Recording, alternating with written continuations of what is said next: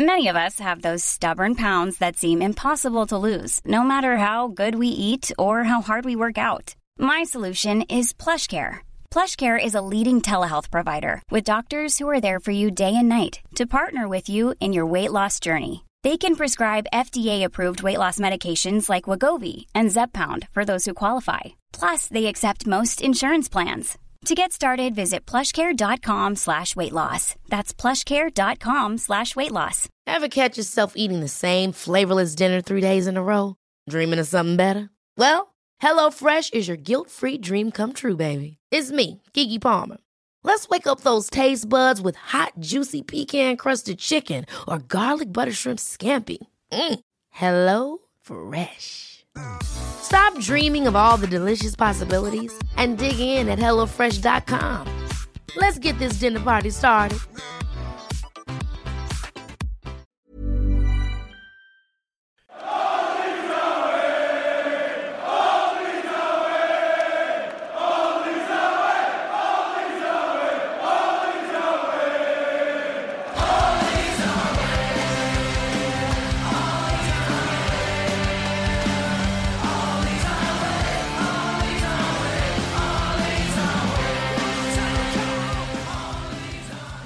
Hello and welcome to All Stats Aren't We, a podcast in which Leeds fans cast their combined eye over goings on at Elland Road, giving scrutiny to the underlying statistics and tactical footings at work at Leeds United. I'm John McKenzie, the Pat Bamford laser finish of the podcast. This is becoming a habit. And I'm joined by the Raphinha free kick of the podcast, Tom Woodhead. Life is great, eh? And finally, the Stuart Dallas toe poke of the podcast. It doesn't matter how it goes in, it only matters that it goes in. It's Tom Alderson. Tom, how you doing? I'm I'm very well, thank you. Um, I'm I'm pretty glad that um, well, since I've learned what the word ameliorate meant last week, I feel like it's been in my life a lot, and I feel like it's going to be used a lot today. yeah, I think it was Darren who described ameliorate as a bit of a disease because, like, once you have it in your head, you just end up using it in completely bizarre circumstances. So I don't know if that's been the case for you, if you've been like hunting for a word and, and throwing it out there. My vocabulary is terrible so whenever I learn a new word that sounds makes me sound a little bit clever, I tend to throw it in wherever I can. well, a man who has been using ameliorate for years, much much earlier than he, met me, much to his chagrin when Josh Hobbs suggested otherwise, is uh, Tom Woodhead. Tom Woodhead, how are you doing? Yeah, I'm fine. It was actually the first word I ever said. yeah, I, I was under the impression that it was a word you invented, actually, but no, no, no. How are you feeling?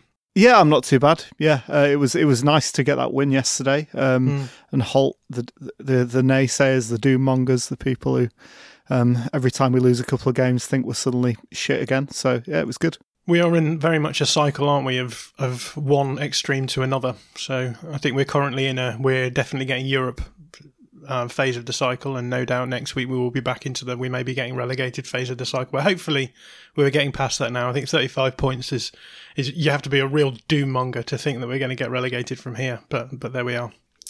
Right, let's begin as we always do with the age old question: How did that feel, Tom Woodhead? How did that feel? In the first half, it felt very stressful because we were getting pressed very well um, at the back and it was all feeling a little bit Barnsley and uh, you know the, the, commentators pointed out a couple of times you know that Southampton had eight players in our half and they were they were really crowding us out and that made things very difficult. But then obviously um, you know, ring the giant game game state bell. We scored early in the second half, much to the surprise of whoever was operating, you know, whoever was directing the TV coverage. And uh, uh, yeah, I mean, and after that, it, it, completely changed the game, didn't it? Because all the space opened up. Southampton had to start going for it a bit more, and it, it, it really changed everything it really does have to go down as one of the worst pieces of, of directorial approaches to football in, in recent times. I, I, I was actually quite annoyed in many respects, not least yeah, because was. it wasn't even like it wasn't even like we just scored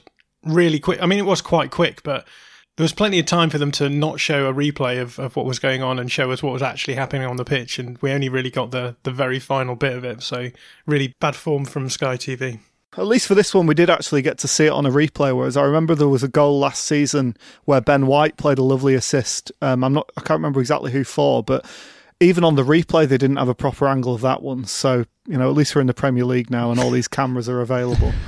Yeah, Tom Alderson. I'm uh, aware that we have the two Toms on, so please bear with me as my brain fails to cope with it. But Tom Alderson, how did that feel? It felt second half was was lovely. I feel obviously scoring early in that second half is going to make life a lot easier, and it was pretty pretty comfortable really. Um, there I didn't feel like they were ever going to cause us problems in that second half, but the first half was um, we just saw all the sort of problems that you you guys mentioned on the preview, and uh, we've been talking about for weeks. Like they they caused us problems at set pieces, they pressed us high, um, and it was but it again it's like we always say with the game state. Like if you you score in the second minute, it's always going to make that second half much easier. It would have been really interesting actually to see what would have happened if it had got to sixty minutes and would have still been nil nil. Yeah, and I think the game was actually quite close because even though it was a 3 0 win, I think the second game comes around, I'm not entirely sure, but the 78th minute, I think, some, something like that. Correct me if I'm wrong, but it was actually a lot later than, than I remember. Actually, looking back at it, I was kind of like, oh, yeah, you know, we sort of scored a goal early on and then uh, got a couple of goals soon after. But they did they did keep it really tight for a good long stretch of that second half. And I thought we, we kept it nice and nice and tight.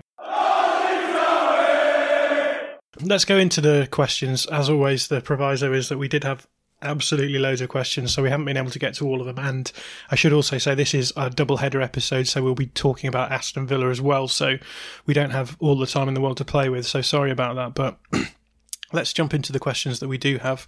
A um, couple of general questions to start off with. Loop says, under Bielsa, we've had less than 50% possession only six times. We've won all six, scoring 13 and conceding one.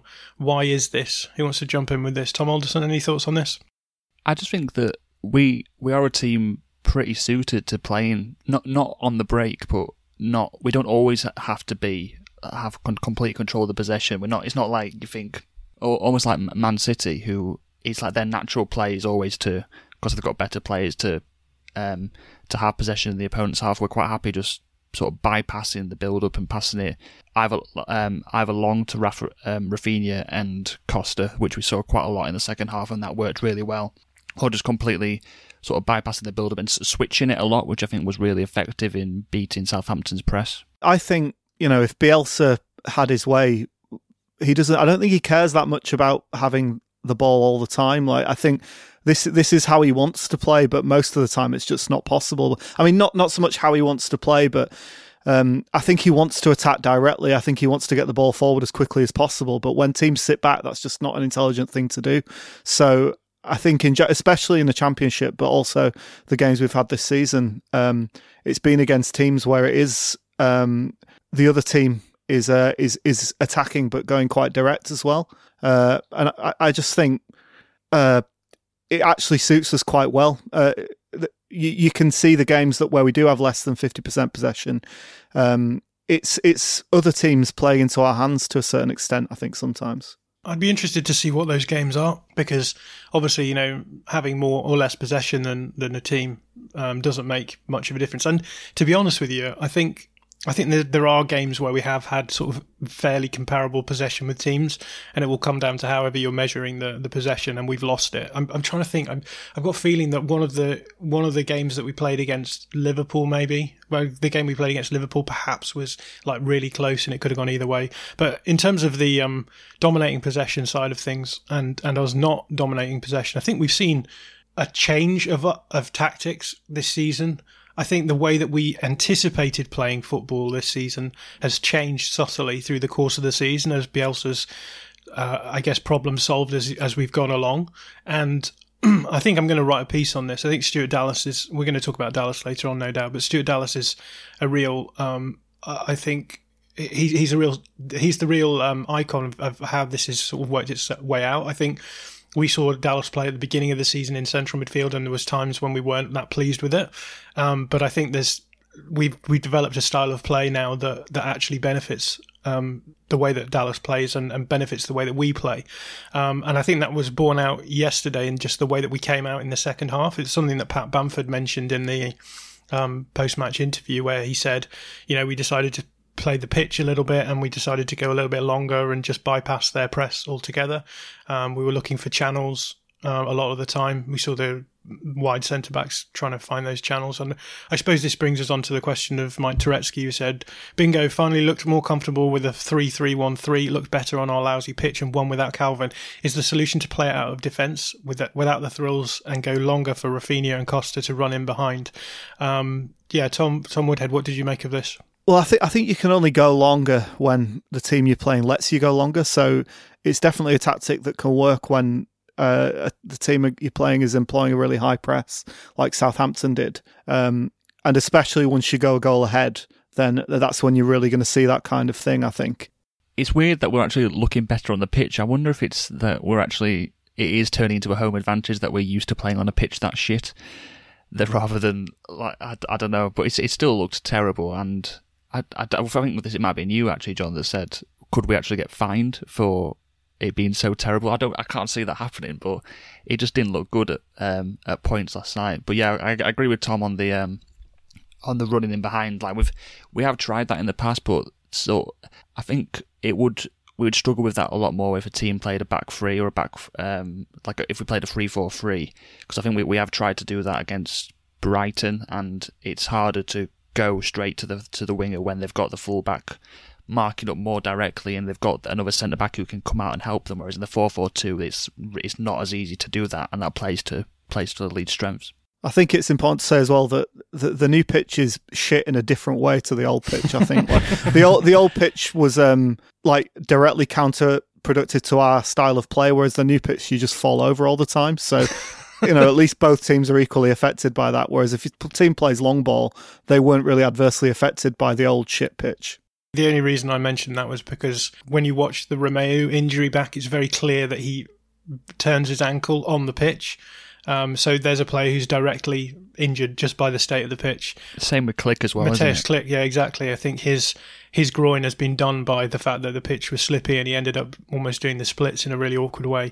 And I think if there's a few more teams that come and they pick up injuries, they might the FA might have something to say about it. I mean, I don't think it's any cause for concern, but uh, well, I, I do think it is for us because we don't have enough players as it is. But I think if it was a case of us trying to save money in the summer by, you know, half arsing it and not replacing the pitch, then that'd be one thing. But we physically didn't have the time to do it properly, did we? So I'm sure that would be some kind of mitigation in any judgment that was awarded. Yeah, I'm just interested to see if, if anything comes out of it legally, just because, you know, if, if, if a big team comes and they lose one of their best players to uh, something that looks like the pitch has caused it, then they might have something to say. But um, I don't think that's really worth anything worry, worrying about. But like I say, my big worry is mainly with our players. Like we've we've got we're down to the bare bones as it is. We can barely afford to lose any any other players. So um, I, I just see the players are turning direct, changing direction at speed, and completely totaling themselves. There's a few times when Bamford did it yesterday. There's a, there's a really watching the game back. There's a really hilarious clip where Alioski runs on. To, he's at, he's sort of nowhere near the play, and he's just doing a sort of um, uh, I guess he's just making sure that he's doing a pressing movement before the ball goes that way and it doesn't go that way.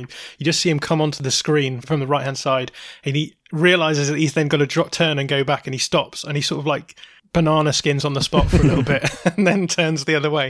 It's just something I no- noticed yesterday. But um, it, I think those those kind of um, slips are quite nervy because I think you can do really you can cause problems with your groin um, if you in these scenarios where suddenly you're trying to rebalance and your body's doing stuff that it doesn't usually do. But um, hopefully that won't come into it in the long run.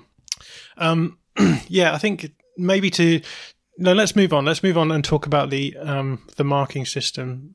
Um, we had a good question from Dan Holdsworth. He said, "Loving the recent upturn in, forms, in fortune of Costa, Roberts, and now Llorente, who started a little shakily tonight but finished the game really strongly. Uh, has a question about the defensive system deployed. Man marking is still in place, but it seems to be less strictly adhered to. There are occasions recently where opposition players are passed off to the next man more often, and against high danger players, i.e., Eze and Traore, we're seeing doubling up with perhaps players marking space in behind. Agree, or am I just spotting something that's always been the way? Um, it's something I've mentioned on a few of the videos recently that I've put out the video analyses. Um, I think since we got absolutely rinsed for getting completely run overrun in the midfield areas. We've seen a, a, little bit more of what I like to call exchange marking. So, um, exchange marking simply being that players are a little bit happier to be um, a bit more fluid with their man marking, and we are seeing we are seeing players dropping off in certain scenarios as well. Stuart Dallas is doing this a lot. That's what I was referring to a little bit uh, about before when I mentioned that the way that we've changed, uh, the way that we're playing has changed a little bit, and Dallas has been one of the real recipients of that. Um, anyone want to add anything to that, Tom? Tom Woodhead. All I would say is that um, I think everything you've said is definitely right, and I think Dan um, is right to an extent, but also I think it, even though we've played a man marking system since Bielsa arrived, I think it was only something that properly entered into the public consciousness this season. And I think when you first become, uh, when you first learn that we're doing it, you become sort of hyper aware of it, uh, and you're looking for it all the time. Um, so I think to an extent, you see small changes as possibly bigger changes than they are sometimes once you do become sort of hyper aware of something like that. But all that being said, I think yeah, we have slightly um, we have slightly changed the way we're doing it, but also I think just players as they become more used to the system, become more used to playing in the Premier League, become more comfortable, probably exchanging markers, and and some of it may well just be an organic thing where the players are, you know, getting an even better understanding of each other, especially players like Raphinha who haven't been in the team for particularly long. I think it's worth noting that that Marcelo Bielsa is always a little bit um, standoffish when it comes to people talking about man marking, and he's always quick to mention that he does he doesn't do a strict man marking system. There, it is an exchange marking system, which means that in certain situations you you don't have necessarily a responsibility which can never change. There's going to be situations where you can switch from one side to the other, but I mean it, it it's very much. player dependent. I think there's a lot more fluidity in forward areas, obviously, but you'll see even games like last night where Southampton were playing a really narrow 4 4 4 2, what we call a 4 2 2 2, 4 2 2 2, um, which sees the wide players come in quite central, and the, the, whole idea is to be able to press the ball quite um, compactly and cause opposition's problems. So we saw Stuart Dallas basically all over the pitch a lot yesterday because it seemed as though the their right hand play their right hand wide player in the in the in the midfield was just getting very very narrow all the time, um, and I guess they were going down the left hand their left hand side quite a lot as well.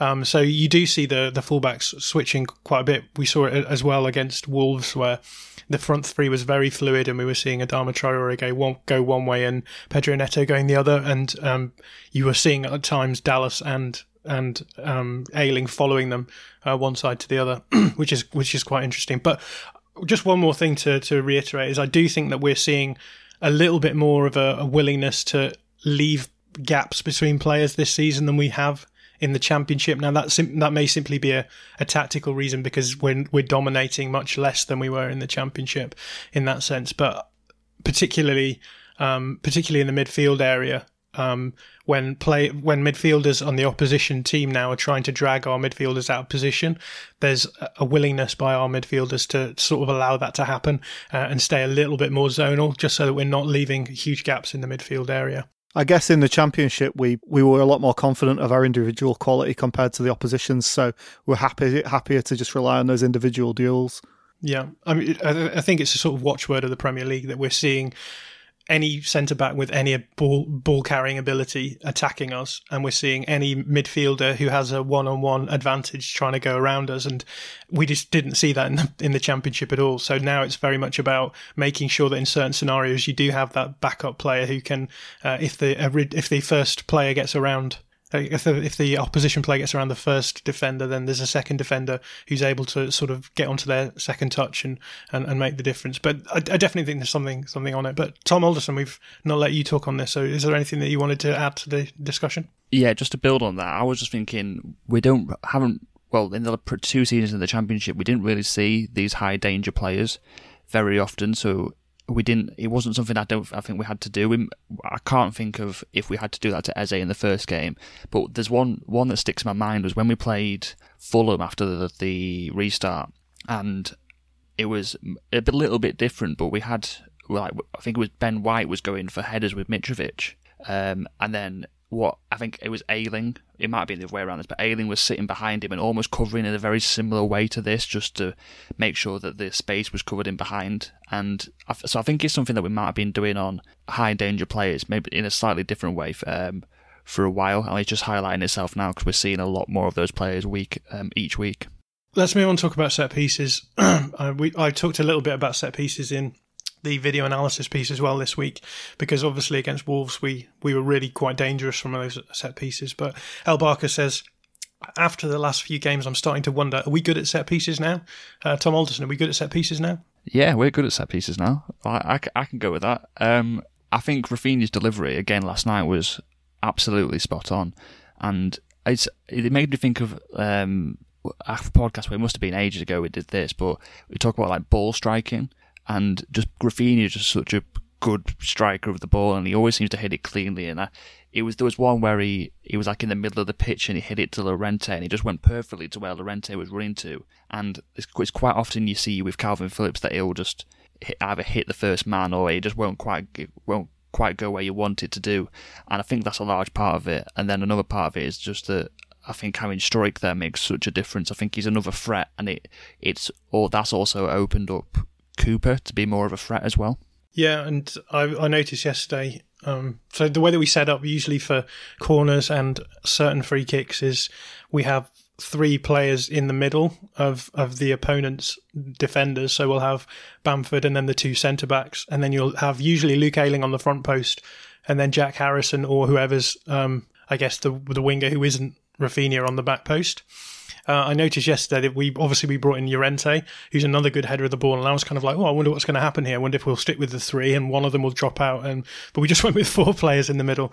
Um, so we've now got like four, like three um, good players. Sorry, yeah, three good players from from centre back at heading, and Bamford as well. And then you've got your your front post and your back post as well. So no doubt that that sort of thing will impact um, games as well from from here on in. And even I guess even if we do play a pivot on the weekend and we go with um, maybe Struijk as that as that player, and then you have Llorente and um, Cooper as centre backs, you're then going to be sending your your pivot, your de- defensive midfielder forward for corners as well, which is just going to make us more dangerous because usually we've got Calvin Phillips who won't be in the box for a corner. You're just adding another uh, another element that is going to be more dangerous. It's going to be um, pulling opponent defenders around as well and, and just make it harder for them to deal with. So, yeah, we're looking really good from set pieces. Tom Woodhead, what's your thoughts on set pieces? Yeah, I mean, this might be a slightly simplistic way of looking at it, but I, I sort of realised last night that we, we now had basically four players playing who, um, through the through their youth career and the early part of their career, were centre backs. Um, you know, we got uh, Cooper and Struijk and Llorente and Ayling, and these players will have grown up the majority of their footballing career being the target um, for these corner situations. So again, it, it's possibly a simplistic way of looking at it, but you've got four players there who are very used to doing the things that you need to do to be on, you know, to be a target at corners. So that can only help. Right, let's talk about Raphinha because he is the man of the moment. Um, Johnny Bielsa says, not so much a question, but Raphinha which I quite liked. Obviously, absolutely superb again, but what about his mentality? He plays with burning positive anger all the time. His brain matches his skills too. He's the star man for sure in this team, whether Bielsa likes it or not, which is, I don't know what that means, but um, there we are. Let's talk a little bit about Raphinha. Um, Tom Woodhead. I think he was, yeah, he was great again. Um, he shows more and more that he's capable of playing on either side as well, I think, which will um, I think will come more and more in handy in various games. Um, he's he's we've I think we've probably talked about this but before, but he's almost that sort of a a synthesis of of Costa and Pablo's best bits. Um, he can drop deep and do the Pablo stuff. He can he can run on the outside like Costa. He can he's got pace. He's got dribbling ability. He can pass. He's a good finisher. He's really pretty much everything you want from a wide attacking player in this team. He is really smart too. I think like some of the some of the things that he does, and his speed of thought is is really good. Um, I think there's there's a few moments where it, it's not just that he can get past a man down the line, right? Because Adama Traore can do that. It's it's when he gets past his man, you know that he's going to have the time and wherewithal to be able to find players in the box. Um, and we saw we've seen him do that time and time again. I think that makes a huge difference. And you, you know, we we can talk about Tyler Roberts' um, misses yesterday all we want, but I think once you once players get used to the idea that they've got um, a teammate who's going to hit the byline and find them in the box. I think that we'll, it won't be long before we start seeing some of those go in, um, and I, am quite excited to see what what happens there. Um, Tom Alderson, Liam Horsley said we well, I know we all prefer Raphinha on the right, but did he press better from the left, or is that purely down to them having a centre back at right back? What did you make of that? I felt really sorry for Jan Bednarek last night. He looked at the at the end of the game. He looked like an absolute broken man, didn't he? he just, I think there was one in like the 88th minute. Raphinha went round him, and he just he was just like, ah, oh, I don't need this anymore. You can just, but um, I, am not too sure on that one to be honest. It probably did have an effect. I think we have seen in the previous games that I think um, Raphinha does press better on this left hand side. I don't know if that's just because it's a, a, a left footed thing or what. So it's, it's your body shaping is a bit more uh, natural. But it just to talk about his all all round defensive game. It just it seems to be that I think was the the Everton game. We were a bit worried about his ability to press and his defensive work, and he just was it wasn't as good as Jack Harrison. So we were like, well, we'll move Jack Harrison across to the right to be more defensive, and I, w- I would have absolutely no problems with Raphinha having to do that work now. I think he's he seems to just come on so much in just the last, even like the last two weeks, and it's yeah, he's he's probably just getting up to speed, and he just if you're just going to get better, it's just unbelievable, really. I think there's a few things to say here. One of them is that I see a lot of people sort of t- deciding that a winger plays better on one side or the other, and I think with Raphinha, I don't think it matters so much. I think he will have games where he's good on the right. He will have games where he's good on the left. I think there's always tactical reasons why Bielsa goes one way or the other. Um, the other thing is to say that, you know, pressing from the right and pressing from the left do look different. I think when you look at the forward press, I think Bamford tends towards the right hand side. Um, so he's much more likely to, especially if we have a, like a, if we're playing against a front three or back three, sorry, which we were yesterday in effect, because Bad- Bednarek was was playing on the on the um, it was playing as a right back, but he was nowhere near as high as um, as um, Ryan Bertrand was. Ryan Bertrand is that his name? Yeah, on the on the on the other side, um, and I think that when you when you're pressing against three, Bamford will tend to stay between the central centre back and then the the left centre back, and then Harrison or Raphinha will push on the right centre back, um, and I think that's that's the pressing ma- action that matters, and I think um, the the other pressing action that you will have is more of a defensive one, which is which is why I think we started with Harrison on the right yesterday, was because there was a realization that um, not only would Raphinha be able to cause more problems for Bednarek, but Harrison would be able to track um, Bertrand coming deeper much better. Um, and I think you know that's that that's certainly something that needs to be taken into account. That you know there's there's there's a lot of variables that go into the decision on which side to play one or the other. Um, Tom Woodhead, did you want to add anything on the on the sort of more defensive side of Raphinha? I think he probably does equally well on either side, but uh, he was just yeah, he was uh, his opponent wasn't really offering much when he was over on the left, so it was a lot more tricky for him on the right. But I still think he did well on the right. I think he he's very diligent, even if he's not always he's not always the most skilled presser. But you can't fault him for the amount of effort that he's putting in, and and he's getting better and better at switching man when he needs to, and uh, and learning all the different triggers. So you know, I can't ask for much more from him at the moment in that regard. I don't think. And the other th- interesting thing that Bielsa said in the press conference yesterday was that I think the quote the quote was when when you have a player who's as talented as Raphinha, there's not really much you can do as a manager. The best thing to do is to just let him do the things that he does, right? There's a there's um, an old interview with Bielsa when he was in Mexico. I don't know if you've ever watched it. Um, it came on YouTube a, a year or so ago, um, and it's it, he he talks about this quite a lot. Like it, it it's it's a weird interview. It's on some kind of like um, highbrow talk show. So uh, you, you know that you know sort of like a Sky Arts sort of setup or something. And uh, and and he basically he says that you do occasionally get players who don't need to be taught, but um, and that's and that's bad. But what, what you have more, I mean, and that's great. Sorry, but what you have more often is players who don't think they need to be taught, but do need to be taught.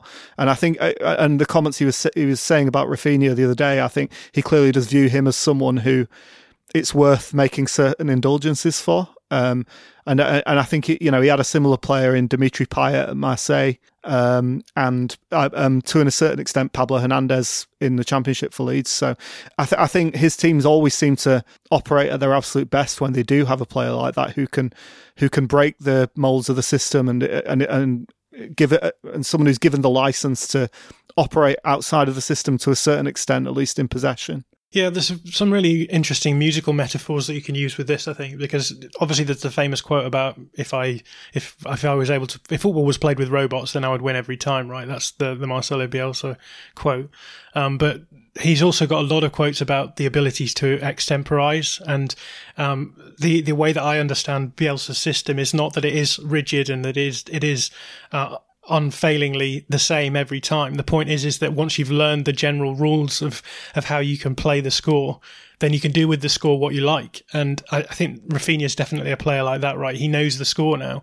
Um, he can, he, he's, he's very much a, like a jazz improvise improviser where he's he he knows the rules he knows what you can do and it's only because he knows the rules that he can then go on to be creative in the way that he is but I think that that's that's really fun to see because I don't think we've really seen that too much uh, under Bielsa at Leeds. I think maybe Samu Saiz was was potentially a player like that as well, uh, but it, again went probably too far to the towards the side of thinking that he was good enough to not know the score. Uh, and I think that's what is so good about Raphinha is that he has been diligent in picking up the system, and now he can go beyond the system um, by by simply I don't know, fulfilling the system in its in its highest uh, synthesis. I'm getting too Hegelian here, so we'll, we'll move on.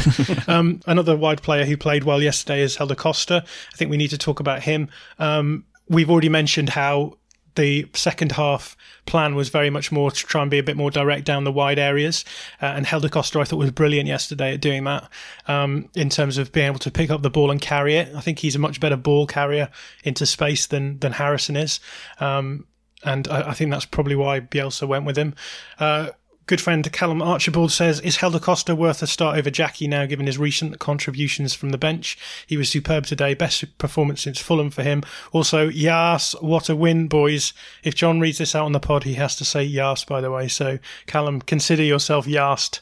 Uh, I've done it. Um, but yeah, let's talk about Helder Costa. Tom Alderson, what do you make of, of this? Is is is Helder Costa looking more likely more likely to start these days? I think so. It's it's nice to see. Well, we still with Roberts. He's he's almost like two weeks behind Robert where Roberts was. Where if he's get he's getting a run of games and he's just giving him the confidence and he's just looking much um much better when he plays. And the the thing I was thinking about this last night because I was I was thinking, well, would you want to start Costa over Harrison? I don't think Harrison's done anything to deserve being dropped. But the the reason I could see him coming in is if we have another situation where we start Raphinha on the left wing to to target their right right back, which I think is potentially something we could see against Villa with Matty Cash being out, is to start Costa on that right wing because I, I think um, Costa on the right wing can cause a lot a lot more problems um, for the opposition than Jack Harrison can. So that I think that's something I potentially like to see, but it's it's nice to see Costa doing well. He's just he's so good when he he's got the time and the space to to run at someone. Like I think this was in his sort of his best season at Wolves. That was something that we uh, we saw a lot was that teams were pinging it long to him, and he had the space just to be one on one with their fullback, and he that that was probably the best season of his career. So it's it's no surprise to see him uh, doing well when the game goes out as it did last night. Yeah, I, I, would be surprised to see him start for the next two or three games yet because I think Bielsa he wants his players to know that they're not going to be dropped as long as they're following all of his instructions. Um, he'll he'll tolerate the odd bad game or uh, you know poor crosses or a bad finish or misplaced passes and things like that because he I don't think he wants his players to play with the kind of fear that comes with um, being scared about being dropped all the time, which is why you do quite often see players get, who are getting a lot of flack from the fans stay in the team for a lot longer than than most people would normally keep them. We've had Luke Ayling going through this before. We've had Matt Klich going through this before. Um, we've had Dallas going through this before. You know, all, Bamford, almost every member of the team has uh, at some point had people calling for them to be dropped, and Bielsa tends to stick with them. And it, he's not he's not like so dogmatic that he won't eventually drop someone who's consistently underperforming, but he will constantly give them the chance. But equally, I think he expects substitutes rather than just producing one or two good performances to get a start.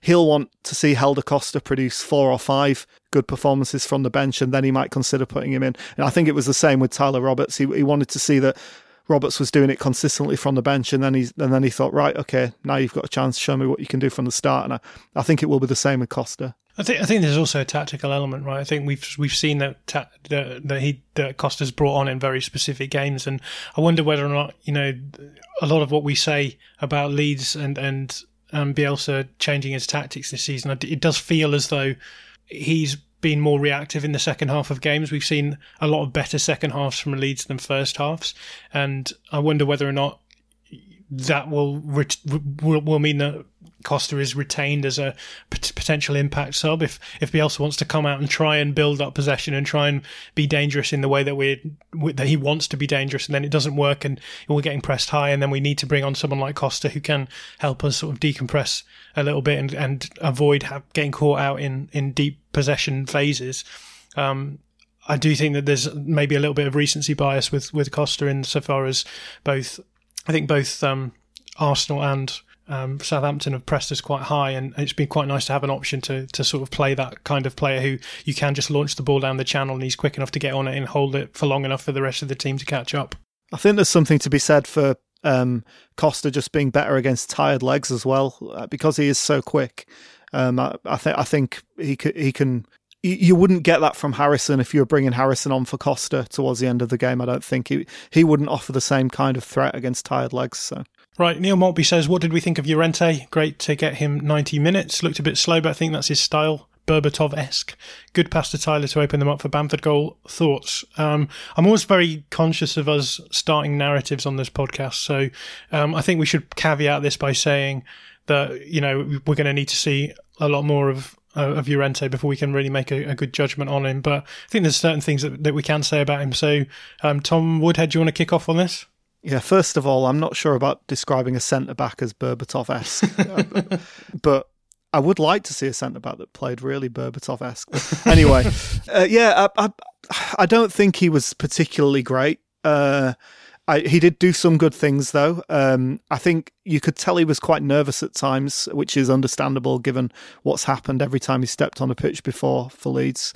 Um, some of his passing was good. Uh, he showed a willingness to step out with the ball from the back, which sometimes worked and sometimes didn't.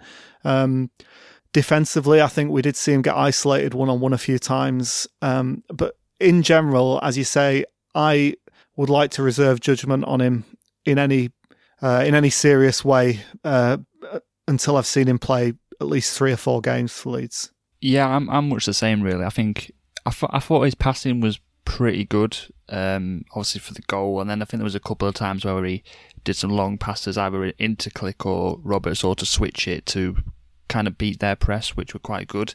But I think defensively he did look a bit suspect at times. I think he wasn't sure sort of when to, when to follow his man, when to jump in a bit, and that kind of left left him a bit isolated because he was having to turn back uh, towards his goal. The ball had gone past him, and he looks well, he looked a bit slow, like like Neil said. Um, I think a, he may be in a couple of games' time. If, if, he's got more used to it, he might he might look better. But I, I don't think he. I think people were kind of looking for Llorente to be good. Whereas I, I think if Cooper had thrown in that sort of performance, I don't think anyone would really bothered either way. He, and he just he just the passing was kind of what I'd expect from Cooper or Struijk really. But yeah, like like we said, I think in a couple of games' time, he might he, he should get better, and then I'll have um, I think he could be could be good. But yeah, at the moment, I'll reserve judgment. I think there's a few things to say. One of the things to say is that a lot of the narrative around Llorente ignores the fact that if you look at the timeline of him being brought in, what happened was Robin Koch was brought in. He got injured against Liverpool, and I think at that point they realised there was going to be at some point a um, an injury he was going to have to have an operation at some point on his knee. Um, and they basically decided, I think, that there was a gap in the. Well, I think they, they were just going to see how far they could get with Koch before doing the um, the operation. But I think they knew that they were going to have to do it this season as it transpired. And so they brought in Llorente after that point. So I think he was very much. There's always been questions about why would you pay less for your first choice in that position and then someone who's brought in as a backup. And I think it's pro- pro- probably because we were probably held over the fire a little bit because we were a bit desperate to bring someone in who we would be happy bringing in straight away. Um, so I think that needs to be said because I, I, think if you look at the transfer in that way, it's very much, he's brought in as a backup to Robin Koch. Um, so I, I, think that maybe changes the way that we, we view him a little bit. Um, the other things that I would say is um, one is that um, I, th- he, I think he did quite well going forward, as you as you guys have mentioned, and I think that will always make people slightly more endeared uh, about a centre back. Um, in terms of his passing, he had the lowest pass percentage completion rate of any centre back this season. Um, in terms of defensive side of things, he got dribble past four times, which I think is also the highest number of um, uh, dribbles that have gone past a, a player. I've I also kind of think that there's a lot of people saying, you know, oh, I'm quite glad he got 90 minutes under his belt, which is true. It's nice that he's got 90 minutes under his belt, but that's a very low bar for for a centre back who is one you know, towards the end of his, well, he's in the peak of his career. He's played at the highest levels uh, in Spain and also internationally. Um, I'm not, I, I kind of feel a little bit like we're going to treat him as though he is an up and coming youngster more than, uh, than a peak player. But, um, I think all in all, we just have to we just have to take him as he is, right? He's he's the backup at right centre back, and he's had lots of injuries um, since he's come to Leeds, and he's brought on on a pitch that is a nightmare to play on, um, and yeah, has got 90 minutes out of it. But I think that people are maybe expecting him to be more than the club has even ever intended him to be. Um, but yeah, like we said, it's important not to, I think, cast judgment on him at this point, and, and hopefully, I think he'll put in better performances. My big worry is just defensively. I just don't think he's good enough one v one, and I think that's an issue when you're in the system when you play the uh, man marking system to a certain extent. Um, I also think that he is never going to be very good in the defensive midfield role. Um, just based on a few of the things that we've said, right? His one-on-one defending, his um, p- positional sense as well. Maybe he will pick up the system and become much better on the positional side of things, but I don't think he's mobile enough uh, to play the DM role. Um, I think the thing with Calvin Phillips, and I think also to an extent Struijk, although a lot of people don't think that he's mobile, is that their ability to cover space and um, and, and move quickly and turn quickly is is um, much better than Llorente's. But here endeth the lesson. Stuart Dallas, we should just mention uh, quickly because I think he had a great game yesterday. Uh, Adam Michael Finney said Dallas is finding cover for Dallas our biggest off-season task. At Bilbao, Bielsa had DeMarcos who'd play everywhere. Now Dallas is a paragon of versatility, exuding such quality. What a player! Uh, where does even where does one even look for another Dallas? What a game today! What a team! Uh, which I think is is very good. Um, who wants to talk about Dallas? Tom Woodhead. I mean, you can't see it on the podcast, but I like the amount of exclamation marks used in this in this question. This is very much straight after the match tweeting, isn't it? yeah, uh, I, I uh, yeah, I thought Dallas was great, and he's been great for a while. And uh, earlier on in the season, we were very critical about Dallas at multiple times on his podcast, and he's just been very, very good um, for the last seven or eight games, and is he's basically at the moment the key uh, to almost all of our uh, formational changes from game to game. So it's just a real blessing to have him in the team, especially when he's playing so well and and and doing decisive things like the goal and you know uh, uh, playing some really great passes as well. That pass through to Raphinha um, to put Raphinha through in the first half was lovely. Um, he looks permanently worried all the time, but I am no longer worried about him being in the team. To answer the bit about is finding cover for Dallas our biggest off-season task, I think personally, I think he will. Dallas will just become the cover and will buy a first cho- a first choice starter. Um, but yeah, like not just like everything that uh, Tom said, he played really well. I think I actually think he was potentially better at left back in the first half than he was in central midfield when he was moved there later in the game. Um, I think he did, I think he did really well there. And like Tom said, I don't have any worry Dallas, and we were pretty harsh on Dallas playing midfield. Um, a couple of months back, and I actually have I've got no problems with that. I think he's really good there now. Yeah, I think that's uh, worth saying that we were too harsh on on Dallas. Um, I think partly things have changed a little bit tactically, but I think uh, equally we have needed someone like Dallas to come in and sort out a lot of the problems that we had when we were playing Klich and Rodrigo there. Um, and you know, yes, we're probably not the most exciting team in the midfield area, but I think equally tactically we just don't play in the midfield very much other than defensively. So it's fine to play a defensive player uh, for cover there. Whereas actually in build up play, you're either helping move the ball down the wing or you're right forward in a, an advanced wide area and you're doing build up play between a, a, triangle of players. You don't need to be um, necessarily the best ball carrier for that. Um, it does help when we've got players like obviously Tyler Roberts. You can do that when we need to decompress through the middle, but um, I do think that moving Dallas into central midfield has sorted out a lot of problems that we've had. It does remain to be seen what happens when Rodrigo comes back though, but that's uh, another topic for another podcast episode. I'm Sandra, and I'm just the professional your small business was looking for. But you didn't hire me because you didn't use LinkedIn jobs. LinkedIn has professionals you can't find anywhere else, including those who aren't actively looking for a new job but might be open to the perfect role, like me. In a given month, over 70% of LinkedIn users don't visit other leading job sites. So if you're not looking on LinkedIn, you'll miss out on great candidates like Sandra. Start hiring professionals like a professional. Post your free job on linkedin.com slash achieve today. Ever catch yourself eating the same flavorless dinner three days in a row? Dreaming of something better? Well, HelloFresh is your guilt-free dream come true, baby. It's me, Keke Palmer. Let's wake up those taste buds with hot, juicy pecan-crusted chicken or garlic butter shrimp scampi. Mm. Hello Fresh. Stop dreaming of all the delicious possibilities and dig in at HelloFresh.com. Let's get this dinner party started.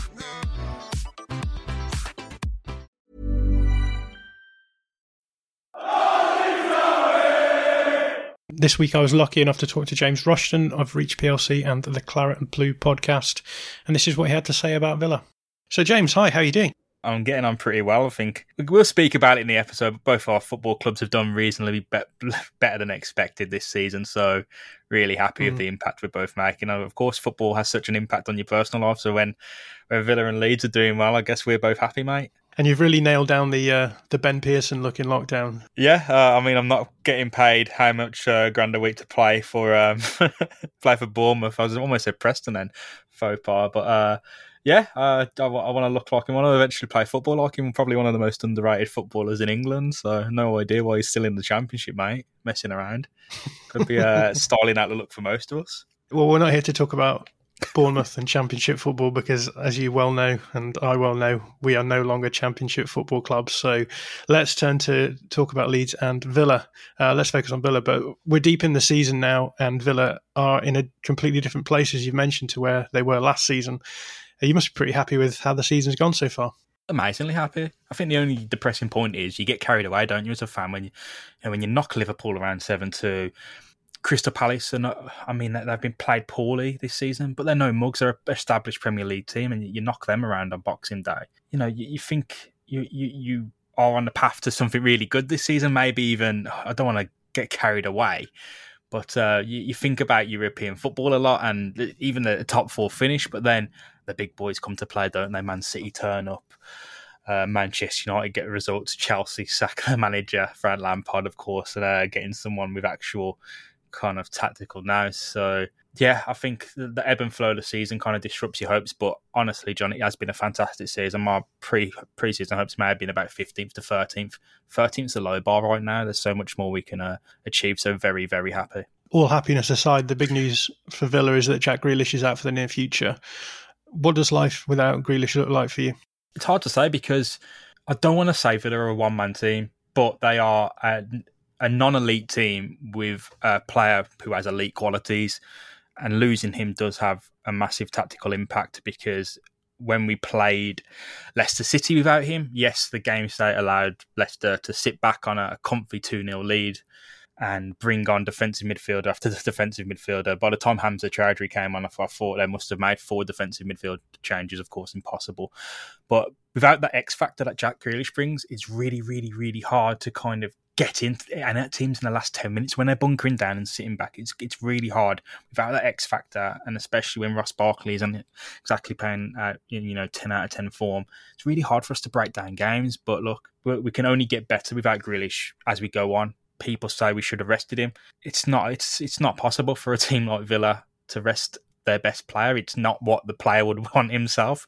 So things happen in football. Players get injured, as you well know with Calvin Phillips and the way you have to adapt there. Slightly similar for Villa. They have to make an adaptation. They have to find a way without Grealish because he's not going to be playing against Leeds. There's pretty much no chance. Um, if it, it said it's not a recurring injury, I find it hard to believe. I don't know what the truth is, but he could be out for a month to two months. So I don't really, I can't see him playing against Leeds in the next game. Look, we have to find a way. Life finds a way, don't it? You, you know, you have to balance out, don't you? So, what do you think the biggest challenge is going to be for you in the second half of the season? Is it just going to be dealing with life without Grealish? Pretty much. Um, again, I don't want to go down the whole one man team thing, but Villa's game plan pretty much the way you chuck Ollie Watkins wide and the, way, the reason you have Ross Barkley run into space is to open up so much room for that one man, Jack Grealish who's going to be Jack Grealish without Jack Grealish? Because at the moment, it doesn't look like it's going to be Barkley, which is odd for me to say because I thought, you know, you brought in a player on so much money who should be setting that example. That I mean, if Leeds brought in Ross Barkley on loan, you'd expect him to be the man every game. And it's the same for Villa. If you bought in a player of that quality, yes, he can be hit and miss. Yes, there are, there are dry patches, but it's it's you know he hasn't really shown that X factor. What we missed with Grealish, he hasn't shown that elite ability. He hasn't shown that promise and that potential, that this this chance that Villa should give him. So the challenge is finding who is going to be him, if not Jack Grealish, who is going to be the the floppy head playmaker on the pitch, who's going to get, you know, who's going to fall down either easier or get hacked down, you know, who is going to win the fouls, who is going to get fouled, who's going to draw attention certainly uh, not many players. But hopefully, a youngster like Jacob Ramsey can do so. But you know, um, we haven't seen a great, great deal from him yet. But we've seen enough of Ross Barkley to know that right now we just need so much more. With all of this in mind, what sort of finishing position are you expecting from Villa this time around? If I have it right, seventh place could end up pretty much qualifying you for Europe, depending on how the cup competitions lay out. Europa Conference League place, the new competition. I'd love a seventh place finish. I'd love it. I'd love it. But I think it is just going to go against Villa if you don't have Grealish and you're not able to hit the floor running without him. That you're going to finish eighth to eighth to thirteenth, and look, no European competition for those places, no relegation. It's safely mid-table. The only difference between eighth and thirteenth really is is the number and the money awarded to the football club. But anywhere in that range is massive progress for Villa. Massive, massive progress. You know, five places from eight to thirteenth. From eighth is thirteenth. Five places from fifteenth to twentieth is relegation. Still a massive difference in how you know how you finish the season. So really, do expect now eighth to thirteenth would be, and it would be a remarkable achievement. How would you feel about Europe, given that you're in a situation where you've lost one player and, it, and it's changed the, the tenor of your season? Do you think that it, it may be too soon for Villa to be thinking about Europe? Would you rather risk missing out on Europe this time round, building a, uh, the squad and, and the team next season, and, and then going in that, that season rather than this season? I think it's kind of two theses that, that appeal to me. Both appeal to me. I would love to qualify for Europe this season, but it's highly unlikely if that. I don't know about the situation with fans being allowed in stadium in stadiums across Europe, but I, I still can't see that being a massive reality for every Villa fan who wants to go to an away game in Europe for that to be achievable next season. So yes, maybe it would be better to hold off and qualify for Europe next season, but there there are no guarantees in football, and you have to take the chance that's in front of you. So if Villa are to qualify for Europe this season, there will be a job on in recruitment, but you qualify for Europe this season. Pipe dream is yes, you might slump off in the league and finish tenth, twelfth, whatever. That's still fine can you win a cup competition? Can you bring in those, those quality players? Can you make Villa, you know, a, a project to pitch to the best agents in the in the world to bring in the best talent? Because you look at Wolves and they've been able to do so, and there has been a, has been some kind of slump and a drop off. So, like, you have to take the chance that's in front of you. And if Europe's on the cards this season, I'll take that rather than betting it on it next season. What did you make of the last game between these two sides? Oh, it's terrible. We got we got played off the park. It was we didn't have much answers for you, and I think the early kind of route of Villa, the not just in goals but in the attacking sense. Um, I think it was who, who did Bielsa bring off really early? Was it Struijk? Is that how you pronounce it? Yeah. It's just the decision there to no other team is going to do that. They're gonna play hedge their bets and they're gonna carry on. He he would have been sent off. I, am pretty certain he would have ended up being sent off in that first half if he wasn't taken off. That's a game changer, and that's a difference between you know you, Bielsa and the rest is the risk taking, the gamble, the educated decision to to bet on his team and bet on that bench player. And you, you just tore us apart. I mean, Patrick Bamford had some pretty hard chances to score. I mean, he, you didn't score your best chances, if I remember correctly. It was some hell of a finish by Patrick Bamford for his two goals. One, he was covered off. I'm, I'm going off my mind here, so I haven't got the, the footage in front of me. But one, I believe he was in the box and covered by every def- Villa's defensive player. I think Douglas Luiz was pressured him from behind. Mings, Konsa him on lockdown, and he finishes past Martinez with one of the best goalkeepers in the Premier League from a really tough position. that The angle of the shot was incredible. So I think, yeah, it was pretty good tactically. It was pretty good the game plan. But when your players needed to turn up and your manager needed to turn up, they did, and it was one of the worst Villa results of this season. It's been a, massive, massively positive season. Uh, you know, I don't want to be a, a doom and gloom naysayer here, but I, I, find it hard to believe how we would turn that over at Elland Road, so to speak. Do you think we'll see anything different from Dean Smith this time around? I mean, obviously Grealish isn't going to be playing, but um, as you've mentioned, he definitely didn't get the tactics right last time around. Uh, what do you think you'll see this time? I really hope we play a game like we did against Southampton, where it's a bit more shut down. And that's not to say it's negative football. It's just sometimes there is a naivety around Villa, and there are two teams that we have tried to press high, tried to go at, and been run over, and it's both been at home, and that is Leeds, and that's and one of them is Brighton, and we've been done on the counter, or they've just been so overwhelming on one wing or the other. Dean Smith is setting his ways, and in a for a good way. Villa, Villa's plan A works. It has worked pretty much when it's needed to. Without Grealish, what is that plan A? You know, again, it goes back to who can step up without Ross. If it's not Ross Barkley, who is going to be the difference maker? Because maybe, yeah, he did get the tactics wrong, but can you? I don't. I don't see how Dean Smith could could plan to take down Leeds, so to speak. I'm not casting doubt on his abilities. It's what him and Bielsa have achieved at their respective clubs this season has been fantastic. But I think so much of our play depends on that elite player opening up that space and changing the game and making the chances and assists. Who will step up in that formation? Who, if it's four four three, who will step up on that left flank? If it's four two three one, who's stepping up in the middle? It's got to be someone. Someone has to has to do it. In terms of the tactics through the course of the season, do you think Villa have changed much? There's still the naivety, like I said. There's still the, the really odd gung ho high press against teams that just tear us apart. And it like Brighton, like like Leeds, who've done it at, at Villa Park this season. Um, since lockdown, there has been a change. There has been a little less of that naivety, but it's still on show. Uh, Villa thrive in chaos. They thrive at when when the ball is pinging around, when their second balls to be won. Villa thrive on chaos. It's against the teams that on their day find a really organised approach. Leicester City on on uh, on Saturday. Sunday was it now? Sunday, I believe. I don't know. I feel time is just a, a really void construct, construct, at the moment. But the, the, last game against Leicester City, really, really organised approach, and there's none of the, the, kind of hectic play in the midfield that Villa can take advantage of. So you know, change tactically, yes, but it's it's almost like a game to game swing. Villa are both defensively solid and kind of lethal attacking, but not in any one game. It switches back and forth. So overall, you can look on understat and go, "Wow, Villa have really restricted chances this season, and they've really made good chances." But that is one game where they're just restricting everything, and another game where they're making loads of chances and conceding loads of chances. So. Hmm. Yeah, it's it's hectic, but it seems like Villa have got a grasp on that chaos and can thrive in it rather than just being completely overwhelmed from it. By the, it's more sort of tactical change between last season and this season more so than during the course of the season. How are you looking injury wise at the moment? well, the big one's obviously uh, Jack Grealish, but apart from that, nothing is really, really a problem. It's more sort of rotation. Um, we're not playing a new player like Morgan Sanson. Um, we're not playing our midfielders. We, we're seems like we're running Douglas Luiz and John McGinn into the ground quite a bit. So it's more so the injuries that could come rather than the injuries we have at the moment, of course, defined by that, that one big headline. How do you think that you'll line up on Saturday then?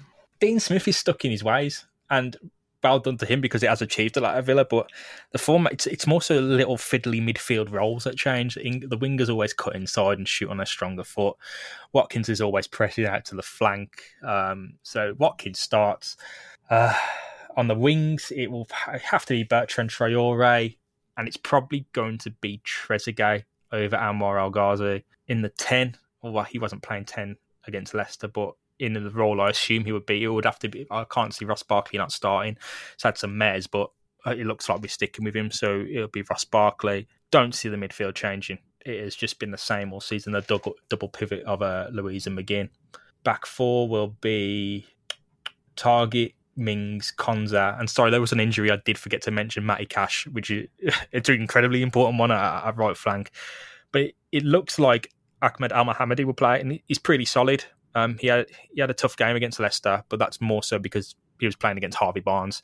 You know, Leeds still have a, a wide threat, so we'll see there. But there could be a, a debut for Kaine Kesler Hayden, who's kind of outgrown the under 23s ranks, and he was one of the, the kids who played against Liverpool in that, that weird FA Cup match he looks like he could be the next thing for Villa at fullback, and he should have a chance. I don't know if it's starting against Leeds, but I'd expect that if there is any lineup surprise, it will be him at uh, at right back, and uh, Martinez will be in goal, of course. Well, question I always ask our guests is which players on your team need to perform well if you're to beat Leeds?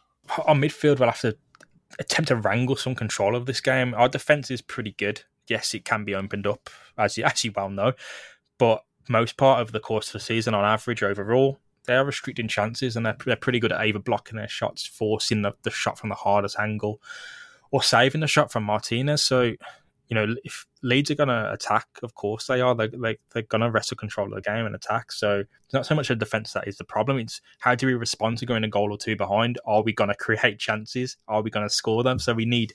Ollie Watkins is putting in pretty much a bang average seven to eight out of 10 performance every game just from pressing alone. So no qualms about him. It's just the support he receives. You know, is Trezeguet going to be able to to break through and, and, and work all match to drag attention and create those chances. If El Ghazi plays, is he going to have a consistent game? Is he not going to get wound up by some of his, you know, sometimes he'll pull off a brilliant trick and beat players two or three or four. Other times he'll run it straight into the ground. So will he get frustrated? Will he will he concentrate and, and deliver the performance we all know capable? But the, the player above all, Johnny, is Ross Barkley. Without Grealish, above all, Ross Barkley again should be should be setting the standards at Villa. So this it has to be a statement game for him if he if he is selected because I, I, do worry. Yes, I know I said that we would have to select him, but if anything goes, that last game against Leicester was probably a performance deserving of a bench. So we'll see. He'll need to step up. And at the other side of the pitch, which Leeds players worry you in particular? Raphinha, I've not seen much of him but just seen I think what's that that account is it the other 14 and it's kind of the stats outside the top 6 mm and you always see chances created. Raphinha growing week by week in influence. So he's really, really found his space at Villa. Um, Leeds, sorry, I wish he was a bloody Villa player at the wow. moment. It's a Freudian slip. I'm letting uh, my my love for Leeds kind of come across a lot in this. And I'm not playing up to the to the Allstat zone we um, supporters. You know, uh, he's a genuinely really good player, and it's it's fascinating to see him growing influence week by week and it kind of not stop. So he'd be one. But the man himself, Patrick Bamford, just, you know, what an incredible season he has. I mean, you talk about our teams performing above expectations, but in terms of players, Patrick Bamford shouldn't be, in my mind, like a Premier League striker. Like what has happened to him over the course of the last three seasons at Leeds is is nothing short of marvelous. And you almost, I guess there might be a thing where the England cap goes away from him. He'll be one of those players probably where you know not tested at an international level but in my mind he's up there and he should be getting a shot uh, you only go to that, that match against villa it's a patrick bamford show you make loads of chances and you miss a lot of good chances but he's the one called upon to score those difficult ones. And I know he in the championship season, it was almost seemed like he was missing easy chance after easy chance, and he, he's really delivered in the Premier League, and that's where that's what counts really at the end of the day, John. Delivering at the top tier. So if I was to single one person out, it'd be him because Villa did their best to contain him in our last game, and he still delivered. So yeah, fantastic from him.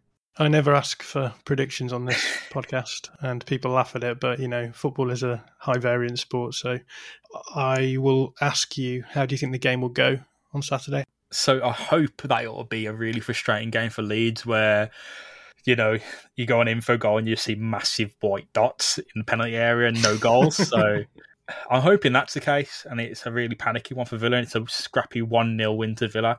I can't see it going that way. I think it'll be difficult. I think it'll be a 2 0 win to Leeds, and I think you'll have a lot of chances. I think you'll probably squander a lot of chances. I think a lot of chances will be blocked, saved, but you go back to our last game, I can't see it not repeating in the same way, especially without someone to kind of frustrate you like Jack Grealish, someone to at least focus that attention on.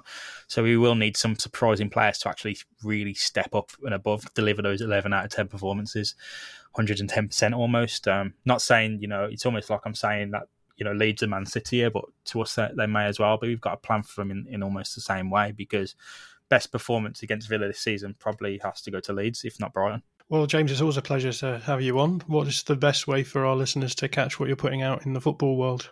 I'm really wary of giving out my handle to uh, to Leeds Twitter here. Um, but, uh, fair play to at JMO Rushton. Um, you can find me speaking Villa rubbish on um, actually a lot of support for Leeds as well on uh, Claret and Blue, which I always get hammered for while you're talking about Bielsa and Leeds again, James. But you can find me on Claret and Blue, which is um, the Birmingham Mail's Aston Villa podcast. So don't know why you'd come over there, guys, but um, if you want to, I'll be there.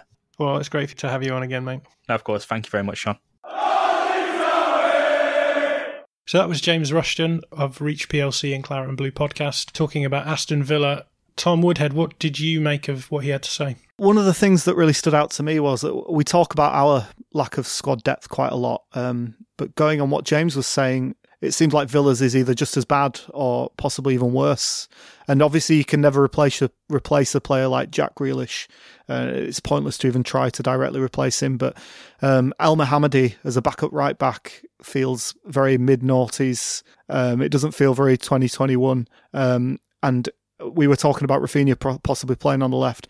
I would start Raphinha on the left all day if Elmohamady is playing at right back because I think he wasn't even particularly quick in his pomp. And now that now that he's 33, and I can't believe he's only 33, by the way, I would have thought he'd be pushing 40 by now. But um, uh, that could be a real uh, source of chances for us, I think. Tom Alderson, what did you make of that? I actually really enjoyed that uh, back from James. I think it was probably my favourite opposition view I've listened to. Um, probably really cheered me up this morning, especially when he was he was like, "Oh, I'd love it if we got a seventh place finish," doing his best Kevin Keegan impression.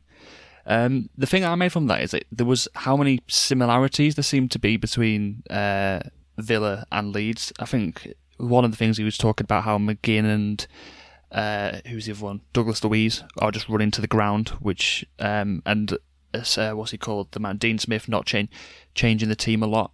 And then it was like I thought there was like the similarities between Grealish playing and Raphinha. Um, and then the, but the one bit that really stuck out to me was how the uh, Villa thrive in chaos, and I was like, that's something that we've seen a lot, lot from Leeds. Um, in that when games become almost organised chaos, that that's when Leeds are at the best. Um, the, the Man City game springs to mind. Um, and I just I wonder, it just what you guys thought of that is like how, and especially with the uh, the squad depth as well. Like Tom mentioned, like are we actually pretty similar to to Villa? Both of these are quite interesting insofar as it's quite easy to forget that Villa were like a relegation team last season. I mean, even that team could have been pretty much a, a, a championship side, um, and it almost feels as though Villa and, and Leeds have had equal sort of stories this season. Obviously, Villa have had the extra season to bring in more players, and so they've they've had a bit more of a, an elevated trajectory to us. But um, I, I do find it really fascinating what you're both saying about how you know even even despite the fact that Villa have been playing great, they are reliant very much on one player, and I think the same is true of us as well, right? We've seen that we we, we lose a couple of players in certain areas, and then we're suddenly down to bare bones, and, and also we look a lot less exciting than we than we did. Um, how do we feel about the the Villa game? I I watched the Villa game from earlier in the season back, and it was just really fascinating watching that game because there's so many things that. I just it almost feels like it's a, an entirely different world. You've got Luke Ayling playing as a right centre back, uh, a left centre back, sorry, in that game, um, and you've got Robin Koch playing, who I just really miss now.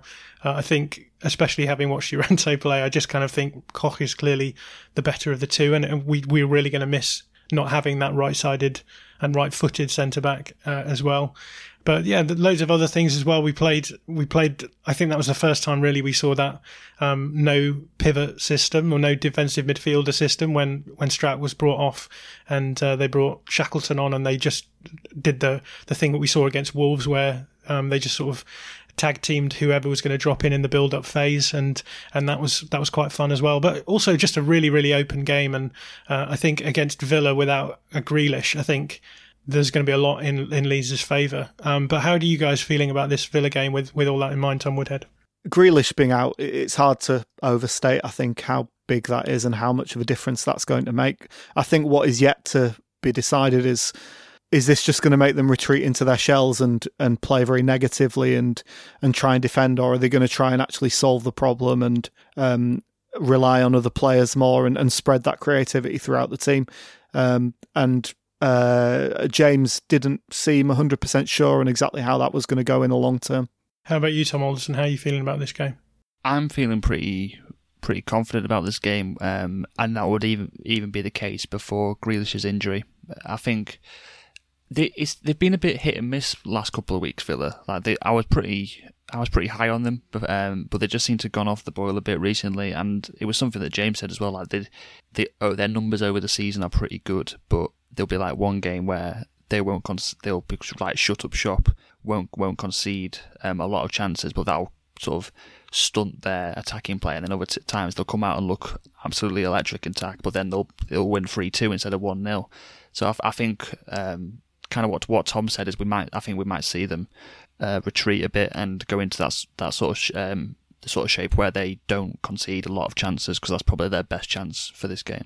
Yeah, I think what was interesting about the last game is that Villa had been playing in a sort of 4 2 3 1 a lot with um, Ross Barkley playing as a 10 and then pushing up to help out of possession so that Villa were basically a 4 4 2. Um, and then they came and played against us and they just completely changed it. They played Douglas Luiz as a pivot and both McGinn and Barkley played quite deep um, alongside uh, the the the the pivot in that sense, and just sort of weren't really attacking the space in the middle where we had Pascal Struijk. And um, I know I've annoyed the guys in the podcast a little bit with my um, tactical um, uh, re- reliving of that game, but um, part of the reason I think why why Bielsa was happy to take Struijk off was was not simply because of the yellow card that he'd picked up, uh, because that came against him fouling Jack Grealish, and he wasn't marking man marking Jack Grealish, he was man marking. Um, Ross Barkley. And I think part of the issue for Bielsa was simply that Barkley was sitting in so deep that Pascal Struijk was just being pulled really far forward and played fine, I think. But when you have the option of being able to bring on a more advanced player than a centre back, then I think you just take that option along with the, the yellow card thing. So I'm really interested to see what they do this time around. Do they go with do they go with a double pivot of McGinn and, and Douglas Luiz with, with Barkley ahead, or do they go back to what they did that time, which was sort of a very flat midfield three, uh, which I think played into our hands? I suspect they'll go with a, a, a double pivot this time, this time, which makes me think that it, we may see Pascal Struijk in that um, in that defensive midfield um, position again. But um, I guess if that is the case, how would you guys like to see us as set up? Tom Alderson, how would you set us up if we came out against that four two three one? I would start Struijk there because I'd rather, if they do set out in, in that um, formation, I'd rather have Struijk there to deal with Barkley rather than go with Klich. Um, actually, was Klich injured, so we might be forced to play Struijk there. Uh, thinking about it, but I'd rather have Struijk there to deal with Ross Barkley, who's probably going to have more possession as well with uh, with Grealish not playing, so he's, he'll see more of the ball, um, and then we can always do the same again and adapt to them sitting deeper if we want to. Yeah, I would uh, play Struijk there. I think there are. I mean, if Klich's injured, uh, which we don't, I don't think we know for sure that he is, do we? Um, but if if if Klich is injured, I would. The, the, the the only two options you can have really, I think, are a midfield of Struijk, Dallas, and Roberts, or a midfield of Struijk, Pablo, and Roberts. I don't really see any other option for the midfield if if Klich is injured. So that almost makes your decision for you, and it also makes your decision to start Llorente again. I think I don't I don't think there are many other sensible options, and I would probably start it that way and play Alioski, even though I would quite like Dallas's solidity at left back. Um, I think I think I, I struggle to see Pablo lasting a full game and having the kind of impact that that he can have towards the end of games still um, for, for a full ninety minutes. So yeah, I, I, I would probably set up like that there's a few things that we're going to see. I think we're going to see Alioski playing. I think that's fine. He played in the last game. Um, I think we'll see Struijk as a DM. And then, yeah, I think that means that we'll have Robertson and Dallas in the central space. And that means we'll have to play Llorente as a right centre back, which, yeah, I'm sure that's fine. I, I, suppose there is the chance that Phillips is fit again. I mean, we, we still don't really know what kind of injury that is or how long he's supposed to be out for, do we? Yeah, that's true. Phillips could come in. Well, let's talk about the wingers then, because I think that's the only thing we've not really talked about. Do you think we'll just see Harrison and um, Raphinha? Yeah, I'd be surprised if Costa gets a start here, but I, I think that the more he does well coming off the bench, I think the earlier and more often Bielsa will be willing to turn to him. So I wouldn't be surprised if Harrison's not quite doing it to see Costa at half time again. I think it's going to be quite an open game, and I think in a quite open game, Harrison's fine. Um, I, I don't anticipate there being any issues in that in that regard. And I, I, I sort of feel the same way about Alioski as well. I don't particularly mind him playing in this game, especially because I think both of Villa's fullbacks are um, are out at the moment, aren't they? Matt Targett and um, Matt Cash. Is that right? I, I think, think Targett's okay. I think yeah, I think Targett's fit, but uh, okay. Cash is injured. But they they clearly they're clearly probably going for a youngster or Elmohamady um, in in that position. Um, so either way, I don't think that there's going to be a huge amount of pressure down that right hand side, uh, their right hand side, our left hand side. So I don't feel too bad about Alioski playing there either. Um, does anyone else have anything to add about the about how we'll set up? I think it will uh, be Raphinha on the left, um, like Tom's point about with it with Elmohamady there or as a backup. I think it'll be similar to the Southampton game that we'll try and target their weakest fullback. Um, I would, I personally would like to see Costa start, but I, I agree. I, I think it will be Harrison. Do you think it's more likely that Costa will start if Raphinha is going to play on the left? Yeah, I think I think so because I think Costa's probably our second best right winger, um, whereas Harrison is probably our second best left winger. If that makes so. no, that makes sense. if you were playing it like purely football manager style, you'd put Raphinha on the left and Costa on the right to get your best players in. But for continuity, I think you'll go with Harrison. Right, let's not talk about who we're worried about on their team, just in the interest of time. I don't think there's going to be really uh, that much exciting discussion that we've not already had. Um, so let's go straight to who needs to play well for Leeds. So, Tom Alderson, who needs to play well for Leeds if we're to beat Villa?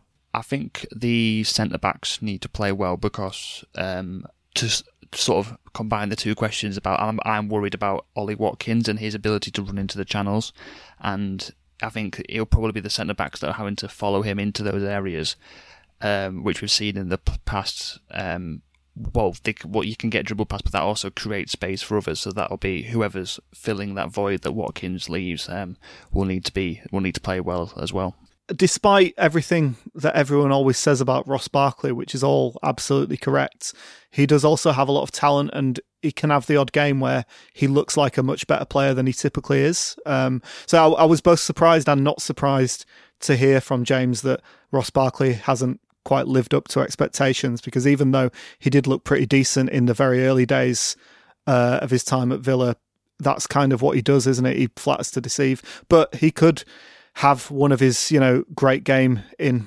great game in 10 or however often he has a great game. So for that reason, whoever's playing, marking him in defensive midfield, I would like to see them make sure that he does have a bad game.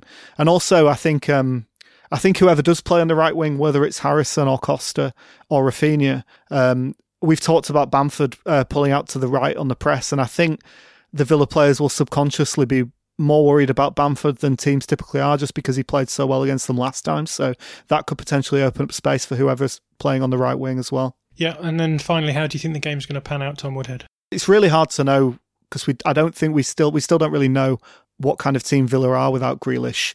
But if I was to hazard a guess, I would say that they'll probably play a lot more defensively than last time, and they'll sit they'll sit in and uh, look to frustrate us and they'll look for us to try and break them down. So it'll be a m- more of a sort of uh, championship type game, I guess, than uh, than we've been used to recently, apart from maybe against Wolves. Yeah, I agree with Tom. I, f- I think they'll try and uh, restrict the, our chances really. Um, and but I think which even if they do come out and try and attack us a bit more, I think both ways suit us better. Um, and so I'm pretty pretty comfortable uh, going into this game. Well, that's the end of the podcast. it's a real whistle stop tour of the Southampton game and the preview of the Villa game.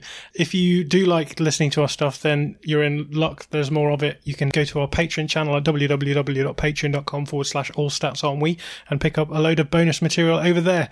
But as for now, we'll be back on Sunday, I think, with a review of the Villa game. Until then, all there is for me to do is to say thank you, Tom. Thank you. And thank you, Tom. Thank you very much. And we'll see you on the flip side.